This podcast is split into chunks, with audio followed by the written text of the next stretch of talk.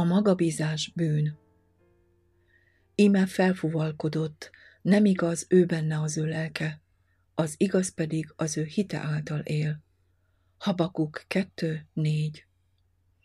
Izrael népe tele volt önbizalommal és hitetlenséggel Isten iránt, ami meglátszott az Isten vezetése elleni zúgolódásukból és meggyőződésükből, hogy teljesíthetnek bármit, amit kér tőlük Isten, vagy hogy be tudja teljesíteni ígéreteit.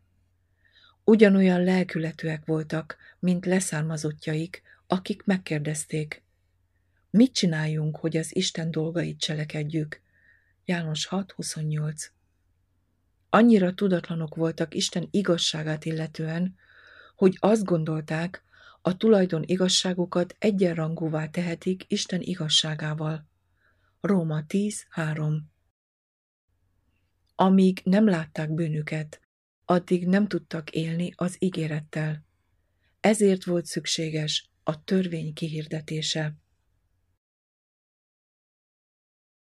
Az angyalok szolgálata. Avagy nem szolgáló lelkeké mindazok, elküldve szolgálatra azokért, akik örökölni fogják az üdvösséget. Zsidók egy tizennégy. Nem tudhatjuk a több ezer angyal szerepét, akik jelen voltak a Sinai hegynél. De tudjuk, hogy az angyalok mély érdeklődést mutatnak mindenben, ami az emberrel kapcsolatos, bár nem lett rájuk bízva szükségszerűen az evangélium hirdetése. Amikor a föld alapjai letétettek, Istennek minden fiai vikatozának. Jobb harmincnyolc hét. És egy nagy mennyei sereg dicséretet énekelt, amikor bejelentették az emberiség megváltójának születését. Ők a királyok királyának szolgái, akik szívesen teljesítik akaratát, és hallgatnak szavának hangjára. Nem létezik más ok, mint hogy szerepet vállaltak, mint királyi gárda a törvény kihirdetésekor, és természetesen nem csak a pompáért és parádéért voltak ott. István így szólt a gyilkos Sanhedrinhez. Kemény nyakú és körülmetéletlen szívű és fülű emberek, ti mindenkor a Szentléleknek ellene igyekeztek, mint atyáitok, ti azonképpen.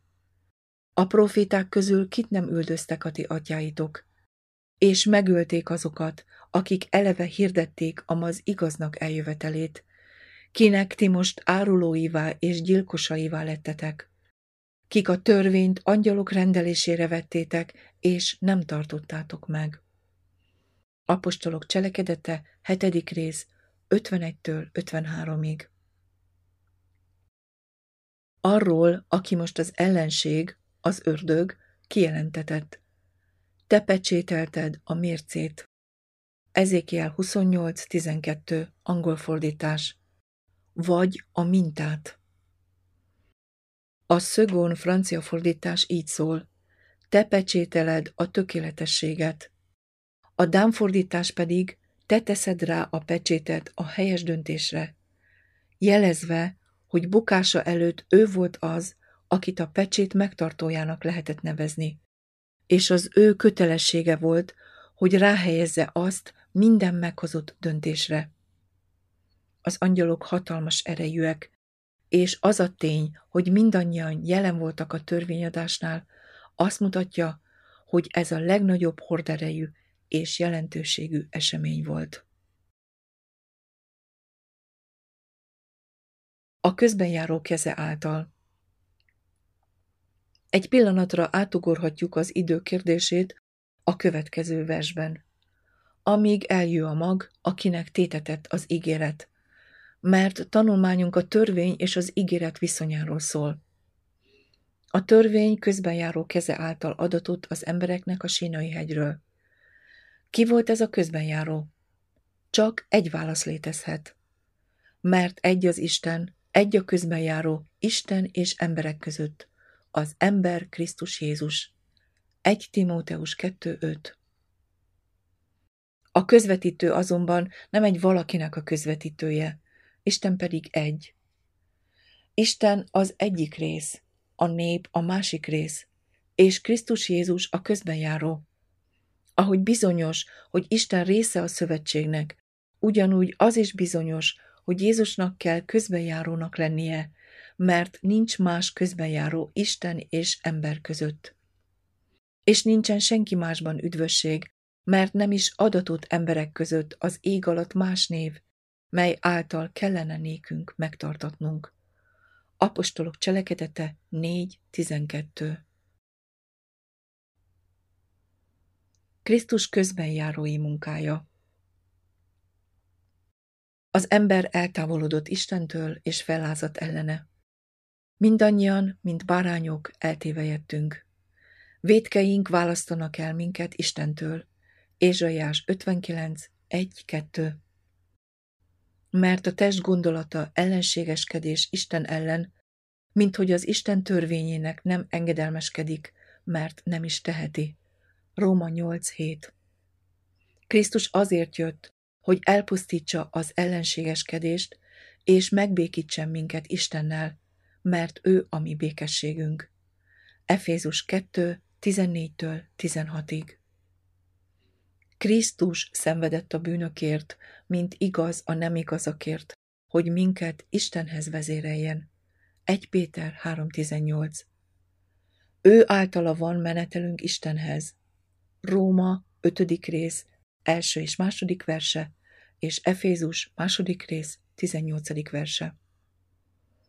Ő benne távolítatik el a testies elme, a lázadó elme, és helyére a lélek elméje kerül, hogy a törvény igazsága beteljesüljön bennünk, kik nem test szerint járunk, hanem lélek szerint. Róma nyolc négy.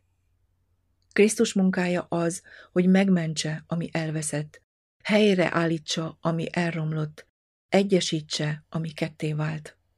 Velünk az Isten, az ő neve. Amikor bennünk lakozik, isteni természet részeseivé tétetünk. kettő Péter egy négy.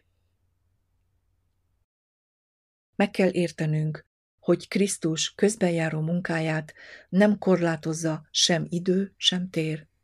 Közbenjárónak lenni több, mint közvetítőnek lenni. Krisztus közbenjáró volt, mielőtt a bűn belépett a világba, és közbenjáró lesz, amikor nem lesz többé bűn az univerzumban, és nem lesz szükség megbocsátásra. Minden dolog ő benne áll fenn. Ő az Atya lényének hűséges képe. Ő az élet. Isten élete csak is ő benne, és általa áramlik az egész teremtésre. Ő tehát az eszköz, a közvetítő, az út, amelyen keresztül az élet világossága belép a világegyetembe. Nem az ember bűnbeesése után lett ő a közbenjárója, hanem öröktől fogva közbenjáró. Senki, nem csak az ember, hanem egyetlen teremtett lény sem juthat az Atyához, csak Krisztus által. Egyetlen angyal sem állhat meg az Istenség jelenlétében, csak Krisztusban. Nem kellett létrejönnie egy új hatalomnak, nem kellett úgymond új gépezetet beindítani a bűn világba lépése miatt. A hatalom, amely megteremtett mindent, csak folytatta Isten határtalan irgalmasságában a helyreállító munkáját annak, ami elveszett. Krisztusban teremtetett minden, és ezért ő benne van megváltásunk az ő vére által. Kolossé egy tizennégytől tizenhétig. Az erő, amely áthatol és fenntartja az univerzumot, az az erő, amely megment minket. Aki képes bőségesen megadni mindent, még afelett is, amit kérnénk vagy gondolnánk, a bennünk munkálkodó erő által. Őnéki legyen dicsőség az egyházban, Krisztus Jézus által mindenkor, a világ végezetéig. Efézus három húsz.